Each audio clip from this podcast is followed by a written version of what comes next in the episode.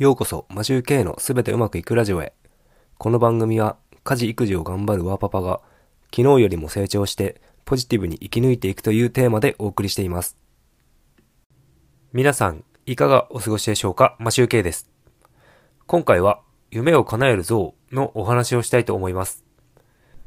皆さんは、夢を叶える像という本をご存知でしょうか？10年以上前に出版されているので知ってる人も多いと思います。その中で改めて読み返すというか耳読で聞いたので聞き直すとでも言うのでしょうか。読み直してみて大事なことがあったのでお伝えしたいと思います。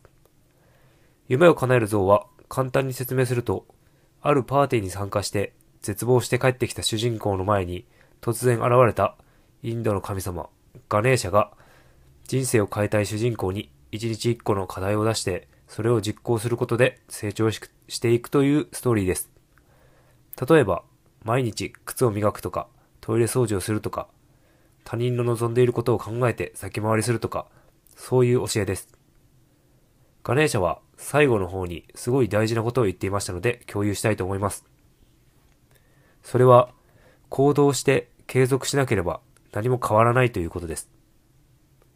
確かにこれは紛れもない事実です。やりたいことを見つけたとしても行動しなければ何も変わりませんし、三日坊主でやめてしまっても夢は叶いません。僕はこれはすごい重要だと思っていたことで、いつも心がけていることです。昔にこの本を読んだことがあるから、そう思うようになったのかは覚えておりませんが、まず行動することが一番重要なことだと思っています。頭の中で考えていても、現実は何も変わりませんよね。やりたいことをノートに書く。たったそれだけでも、書く行為をしなければ何も進みません。人間の脳は忘れるようにできています。一日一歩でも前に進まなければ変わることはないと思います。現実を変えたい、成長したいと考えている方は、ぜひ思ったことを何でもいいので一つやってみてください。その繰り返しで必ず成長できます。やってみてダメだったらやめる。それも一つの答えなので失敗ではないと思います。ぜひ思い出して第一歩を踏み出してほしいです。僕も一緒に成長していきます。一緒に進んでいきましょう。今回はこれで終わりたいと思います。